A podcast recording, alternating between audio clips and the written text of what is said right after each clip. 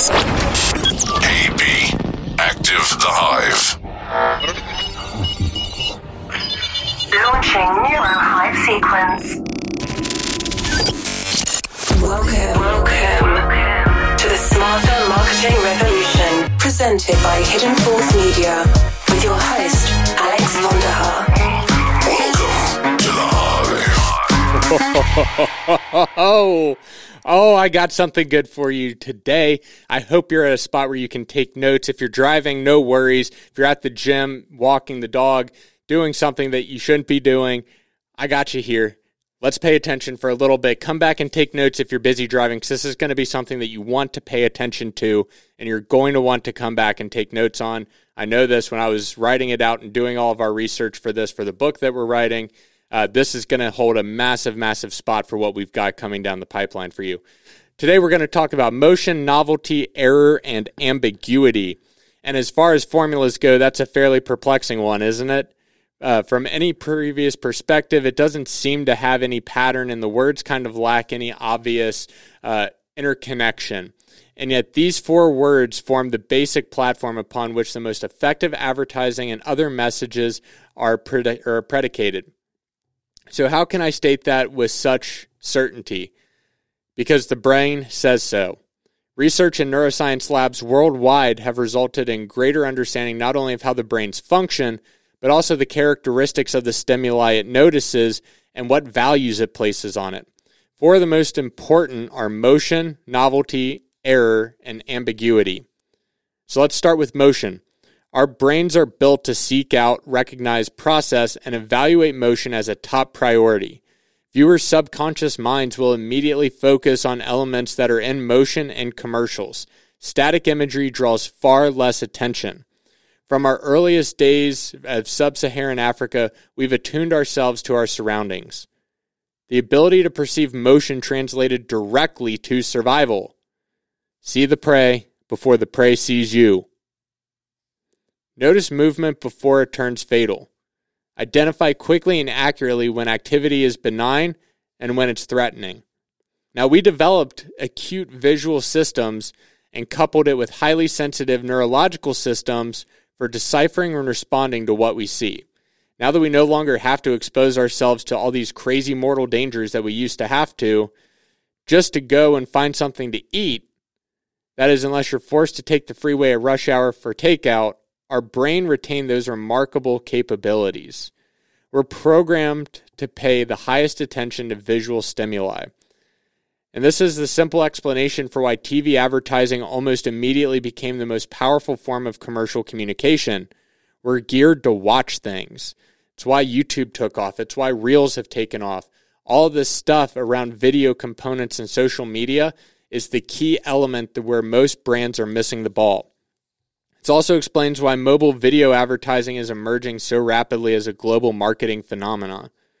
We love our smartphones, and in part because they reward us with what are fundamentally built to want, appreciate, and value, which is activity in visual forms that sparks response for our subconscious. Doesn't matter what it sparks, just that we want it. We need it. Our brains are constantly searching for it. It's one of the cool things that I learned when I was working inside of the float tank industry and after I'd logged quite a few hours of floating is that when you remove your when you remove visual stimuli inside of a float tank, your brain will start to actually hallucinate images or shapes or uh, energy balls because it's trying to find something to focus and fixate on. So, because we don't have anything, it'll actually start to create stuff around us. It's kind of crazy, isn't it? Taking it back to Greek mythology a little bit, for those of you that have been following me on social for a while, you know I'm a big fan of the Greek gods. Uh, Narcissus fell in love with his shimmering but static self image reflected in that pool. Just imagine how enamored he would be if he could watch nonstop videos of himself on social media. Now, I want to get down to the practicality with this concept. How can you use motion to maximize your advantage inside of advertising? I want to go into a concept that we call the clock face. And I never really understood just how elemental that phrase really is until I became immersed in neuroscience and neuromarketing. Now I find it absolutely profound. we're neur- neurologically designed to prefer clockwise motion. And if you're not uh, concording a storyboard or animatic, especially if you're planning on testing consumers' reactions to them, design your material so that way the motion flows in a clockwise direction. If you're a cinematographer or a commercial director, think in circles. Does this mean that you have to have your commercial populated by people or objects moving around the screen according to the strict 12 3 6 9 paradigm? No. It just simply means that when you're setting up a map or to map the action on your TV commercial or your spot or your social media ad or even your content, don't do it in a counterclockwise activity. Instead, keep the flow in a clockwise direction. It doesn't have to be a fully circular motion, although that would be optimal uh, a brief aside here. Sorry, my phone just clicked. The other part is that of the clock face phase is that it's so elemental is in the face reference. Elsewhere, as we go through this, you'll learn about how we as humans are completely and utterly drawn to the human face.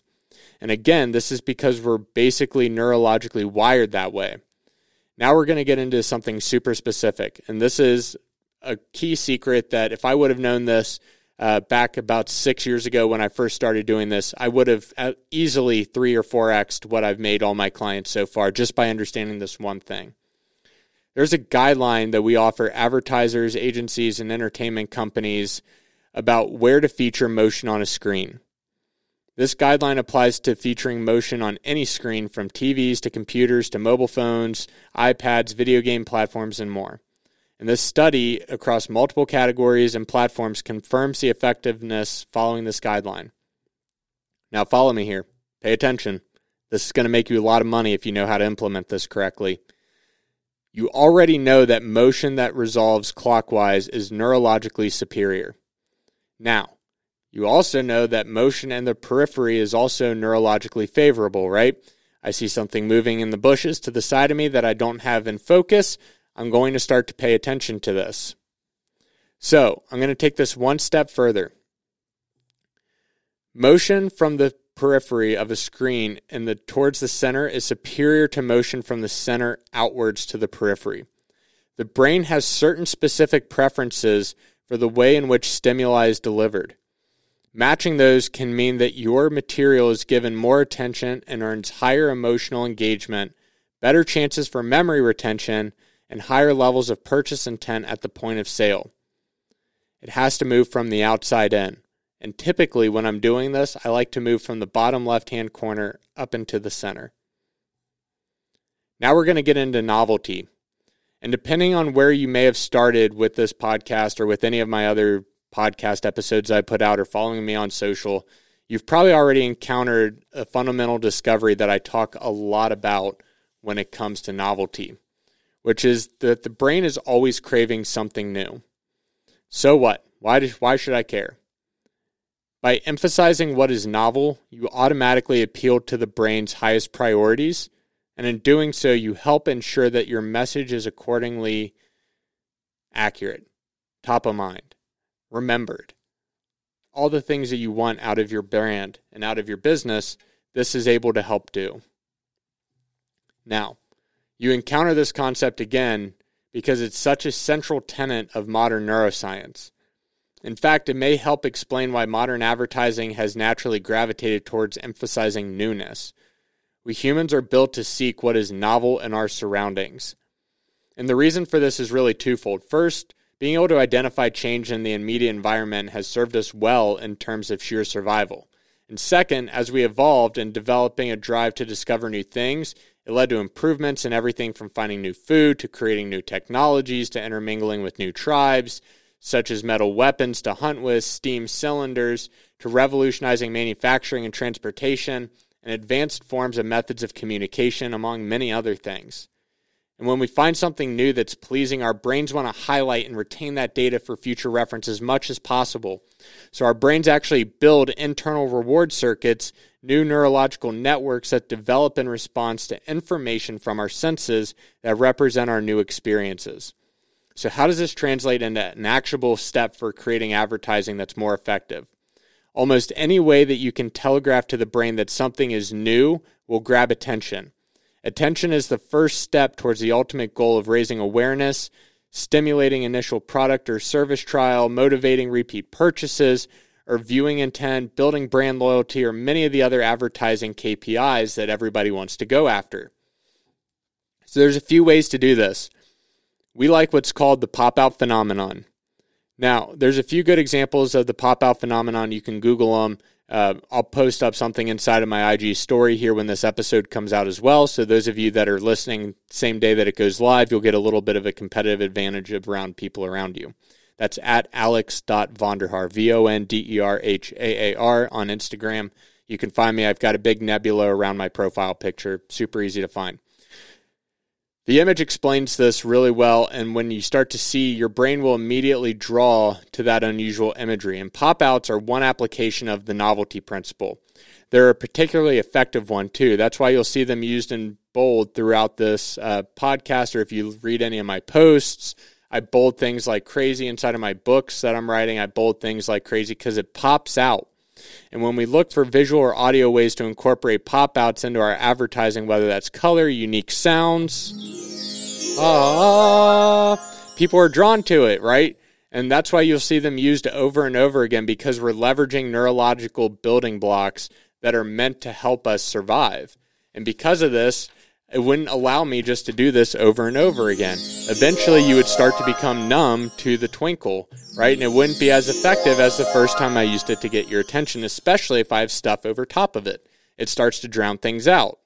So, as I just stated, it's an essential ingredient into the mix, but it can never be the main part of the dish. Pop outs can appear anywhere in a visual field or auditory field keep the number to one or two anymore and you risk having the brain become fatigued and it's discarding all of them and then you don't remember it other than it was annoying. And image pop outs are better and this is a real super ninja hack that i've tested hundreds of millions of dollars worth of revenue around which is that put it in the left side of the visual field. I promise you put it in the left side of the field.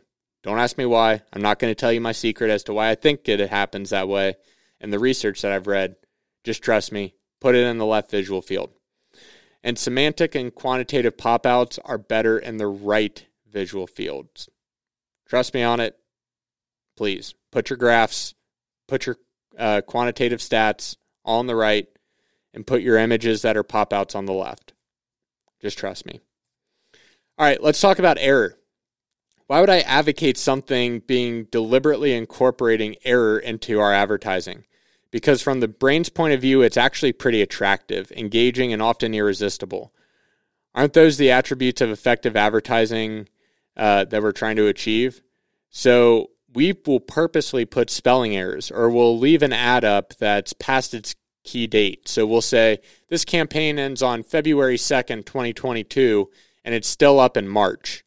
Right. And then people leave us comments all the time on a social post. Oh, this ad's still up. Ah right? You've seen it, and I do it on purpose. So when our brain is slammed with stuff like this, it puts the brakes on. But the brain doesn't necessarily say, hey, this ad is wrong, and they did it on purpose. They just say, it's wrong. So it's intrigued and that there's something new here. So we're playing back on the novelty principle as well. Now, suddenly, it has to start to move a ton of additional cognitive resources to whatever that error is and its continuing mission to try to make sense of what's actually happening. We'll put copy errors in, we'll do uh, missends, we'll do all types of intentional errors to try to get people to come back. Now, you may have even heard this as a sales or business technique too, right? The idea that if a company is perfect 100% of the time, it's never given the opportunity to show what happens when things go negative and increase brand loyalty. So, by having errors somewhere in your system, right, once again, it's like salt. We can't put a ton of it in because if you ate nothing but a salty dish, uh, it'd be bad news bears for your heart and for your taste buds. Same thing with your marketing mix. If all we do is throw errors or uh, cheap tricks into the mix, it's never going to work. But nonetheless, the subconscious finds it fascinating. And with no value judgments one way or the other, it just says, huh, there's something going on there. So, finding ways to incorporate error into advertising can really help your message stand out amongst the clutter. And the moral to this is that when the brain is involved, sometimes a wrong does make a right. The last thing I wanted to touch on before I give you something super special at the end is this idea of ambiguity. Our culture has attached a certain negative connotation to the concept of ambiguity. We think of it as like wishy washy or imprecise or mildly undesirable, but the brain doesn't. In fact, the brain finds ambiguity super compelling, really juicy. And in some key respects, it actually starts to puzzle us. The portrait of the Mona Lisa has been subject of more attention over the centuries than any other painting. We're drawn to it. We hypothesize endlessly about who is she?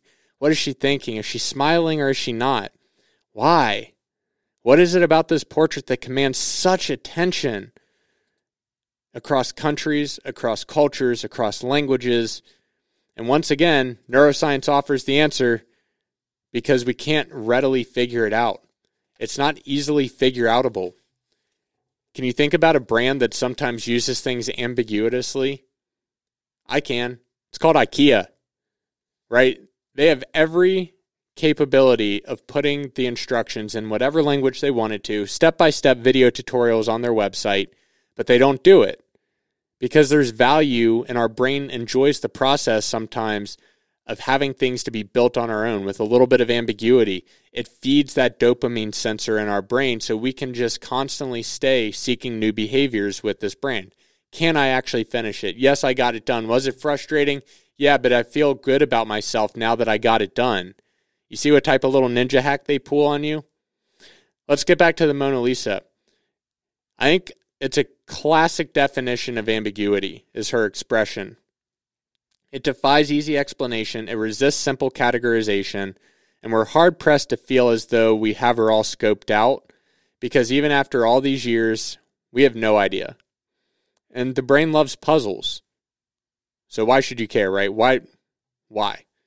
So in a cluttered messaging environment, using elements that have inherent appeal to the subconscious can help cut through all that clutter and attract the brain's attention. The brain is a massive parallel processor of signals. What do I mean by that? It is designed solely and explicitly for that purpose. And it's further designed to process, analyze, and sort out what those signals mean for our very basic survival, all the way up to the most abstract theories as to why we contemplate. The brain is built to search for answers. And standing in front of the portrait of the Mona Lisa, our brain attempts to calculate the message being conveyed. It strives to sort out through the stimuli and to find a familiar pattern and recognizable path. And failing to uncover that, the prefrontal cortex, our CEO of our brain, directs its servant neurobiological centers to spread throughout the brain to redouble their efforts. Try again, try again, go after and resort it out. If you can't figure it out this time, go after it again. And if something still doesn't turn up, the brain will actually form new connections to register and accommodate this information because neurons that fire together, wire together. One way or another, the brain will find a way to wrap itself around this phenomenon and prevail. Within all the searching lies yet another key benefit. As our brains recalculate and process, we're spending more time with the stimulus overall. As focused as we are on Mona Lisa's smile or the mysterious lack thereof, we're also aware of her surroundings, her clothing, the elements in the painting that you may not have initially noticed, but when we apply the principle of ambiguity to some, not all advertising, you engage the brain to the same basic extra degree. And by doing so, you increase the chances that your overall messaging you're conveying will be better and more fully absorbed by the subconscious. For more contemporary proof of the efficiency of ambiguity, I direct your attention to just about any runway in the fashion capitals of the world. Pay special attention to the expression of the models as they trapeze across this elevated platform. They're deliberately, uniformly ambiguous, neither smiling nor frowning. Result? You become fascinated. You look at their faces of the observer, seating and paying close attention. Is it the latest creation from the House of Dior? Is it something from Gucci, right? Are their brains fixated on the models themselves, particularly their faces? If we go one step further, if you watch one of those TV shows, take conscious notice of where you find yourself looking. I think you'll be surprised to discover how much time you spend looking at the model's face. This is a brief reminder that our brains are designed to pay special attention to human faces. So, why are you cutting them out of your marketing? Another example in an allied field of cosmetic marketing some smart advertisers feature models with ambiguous expressions in their print advertising. Skim through a beauty book and you'll probably find a few of these ads in there, some of which we've actually created ourselves. And if you actually look at the brain's performance, you'll see that it will benefit both the end consumer and the user. We know that neurologically it is ambiguity of the model's expression that helps attract and hold their attention. And of course, we're going to look at the uh, Haute Couture or the cosmetics that all the stars are at the show, but we're ultimately drawn to pay attention in part because our brains are presented with a little mystery along the runway. And now you know why the brain loves a good mystery, but be careful not to make it too hard. Megan and I were sitting down doing a puzzle one night. We got this uh, Angels and Airwaves sponsored puzzle that was like a, she loves those uh, breakout rooms and we got one and it was just too fucking hard. We sat down for probably four hours trying to figure out this in home murder mystery. Ended up giving up, searching online, searching through Reddit, searching through forums, and we couldn't find it anywhere. So eventually we just gave up, and now it sits in a closet in my box, and uh, we're we're never going to open it again. It's not going to happen. It was too hard, and I want you to explore, and I encourage you to explore how you might factor some of this knowledge into your next brilliant marketing campaign. Told you I had a few more things for you because I always like to try to drive extra value. And now I could make this a uh, another episode, but I'm not going to. Uh, I'm going to give you one more thing, one more thing, and then we'll cut it off because I want to be able to give this to you in the next episode. But I want you to really understand what I'm talking about here first. Let's call this uh, eye drops awareness and audiences. So, what can neurological testing tell us about the effectiveness of advertising? A lot, a great deal. And a real world example of this is that a major international pharmaceutical company wanted to evaluate how effective a TV commercial was for the brand of its allergy relief eye drops. The problem, it's a super tough category. Uh, asking customers what they thought or how they felt about it and remembering about using products like eye drops is super challenging. Attempting to distill those reactions to a TV spot for the product adds uh, a lot of height to that bar. And most people will try to make a good faith effort, but as I've already talked about multiple times until I've been blue in the face, uh, we have no idea how to articulate most of the time why we were attracted to what we were attracted to or honest. So the complication around this campaign was that it was a new message. So this particular ad introduced a new product that was once a day eye drops compared to the previous version of the product where it required multiple applications throughout the day. From long experiences, the company knew that asking people if they got the message about the new feature did not always yield a great response. So just by asking the question, the response is compromised to begin with. And depending on which you uh, which choice you list first, even if you put the choices at equal level on the page uh, or on the screen, day one or day two, twice a day, once a day. Still, one has to come first. That confounds memory recall, and your research is bunk from the beginning. So, the solution to this is that they took a TV spot that was 30 seconds long, but typically that costs millions of dollars to produce and air. So, uh, the 30 seconds had to do some heavy lifting. And the key questions that this pharmaceutical company wanted to know were what is the overall effectiveness of the TV spot? Is there a different response based on gender? Does the spot promote purchase intent? Is the once a day message received? Are other messages received? Which part is particularly memorable and interesting? And how quickly does the spot wear out? We call this ad fatigue. So, pretty standard questions you would want to know, right? Especially if you're about to drop some mad money on an ad spot you want to know if it's going to work and how well it's going to work, which is really what all they were asking about was surrounded by. So they tested an even 50 50 split of male and females who saw the ad three times. Keep in mind the critically important point made earlier about uh, sample size, right? We've talked about this before that the size of the audience matters because neurological testing measures at the deep subconscious level at an early stage of the cognitive timeline Fully scientifically valid results are achieved using a sample size that are one tenth the size required by the survey. So we're already dealing with a small base, right? We measured how strong the concepts are and the attributes of once a day, fast acting, and the relief that was resonated deep inside the subconscious. Now, because full brain EEG based neurological testing combined with eye tracking and GSR measurements generates such an enormous volume of research data, a typical ad study like this produces approximately 5 billion data points, and we apply some 40 billion floating data points of computational processing power to analyze them. And the results are usually extraordinarily rich in detail, and this one was as well. When you look and present this to the client with precise information on the exact levels of attention, emotional engagement, memory recall, and you were able to spot the simulated effectiveness score, you can break all those out into further male and female demographics, eye tracking pinpoint at pixel level, where the visual focus was, and allocated to any secondary data. So when we start looking at this, what's the real nitty gritty, right? The uh,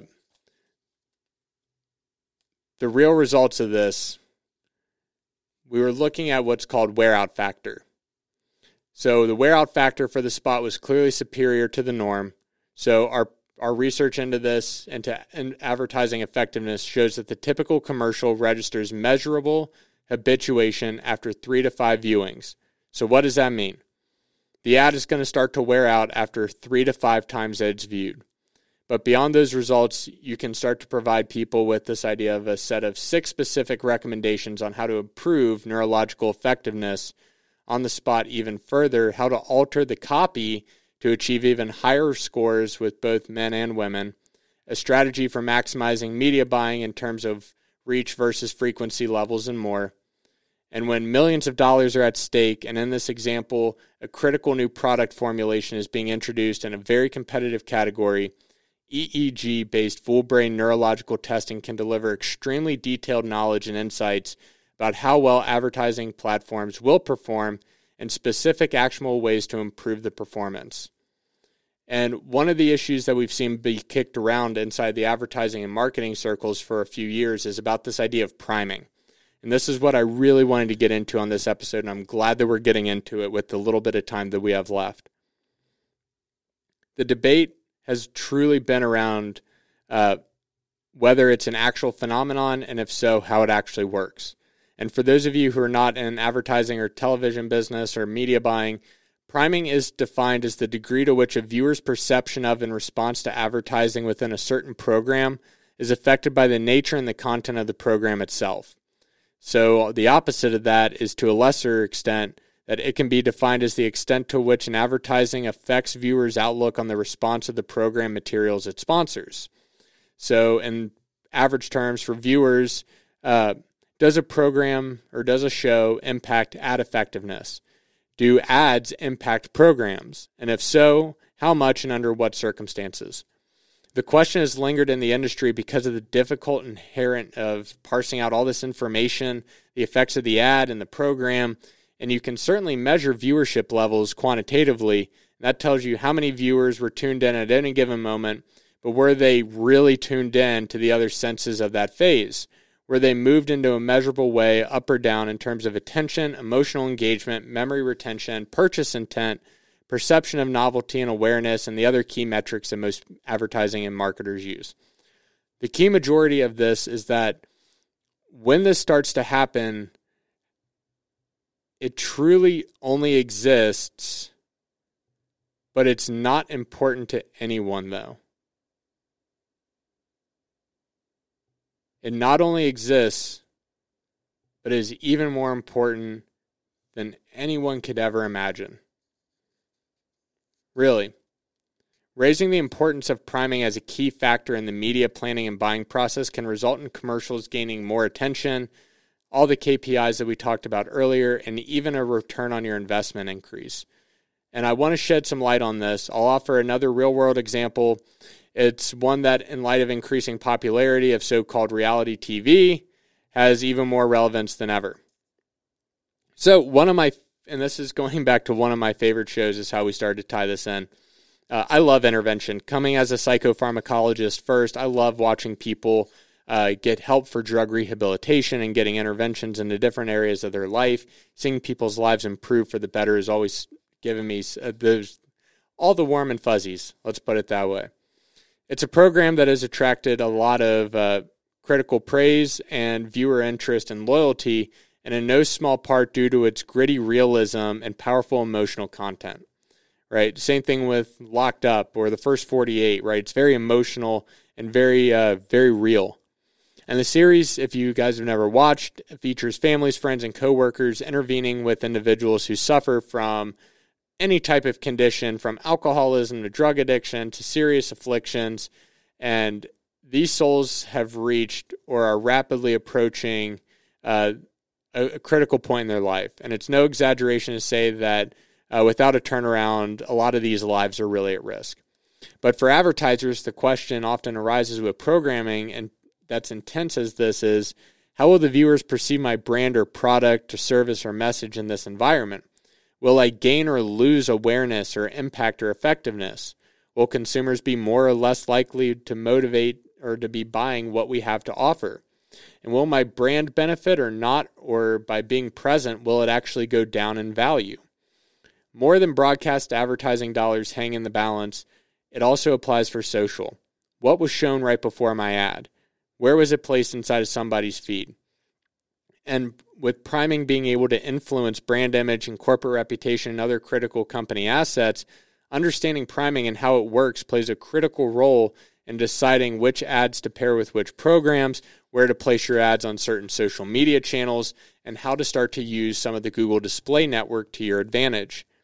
Now, we can go through the experiment, but it was kind of 10,000 foot overview because we are running long on this episode. Uh, subjects were screened. They were shown two programs of it. One was an episode of Intervention, and the other was a successful primetime dramatic program from another network creating powerful and highly personal storylines. Uh, essentially, we watched six commercials featuring a cross section of advertising and commercial pods, which is grouping of various commercials for those of you that aren't inside the media buying. Pods are like groups of commercials that typically go together and they fit certain timelines. And within each program, categories included automotive, food, insurance, personal care, retail, telecom, all this all the traditional stuff. And the findings were actually super clear and compelling. Neurological testing showed that far from negatively impacting viewers' perceptions, ad placement in the emotionally powerful program environment of intervention actually enhanced viewers' engagement with the advertising. Now, this was a small sample of results, but three of six commercials scored significantly higher for all the effectiveness of intervention than the comparative drama. The other three scored essentially the same in both shows. And then when we looked at the emotional engagement, intervention scored highest in each of the three or each of the six advertising categories. The research went on to document that the viewers remained highly engaged with intervention throughout the duration of the program, and that the level of emotional involvement resulted in ad placement later in the show suffering no drop off in overall effectiveness. So, the key takeaway from this research was that the priming effect on commercials was quantified and unequivocal. Advertising benefits from appearing in this emotionally strong programming environment. And this is where I'm going to cut it. I gave you guys a lot of homework, a lot of information that's going to be used. And on the next episode, I want to talk about how we can start to apply some of this to the sales process.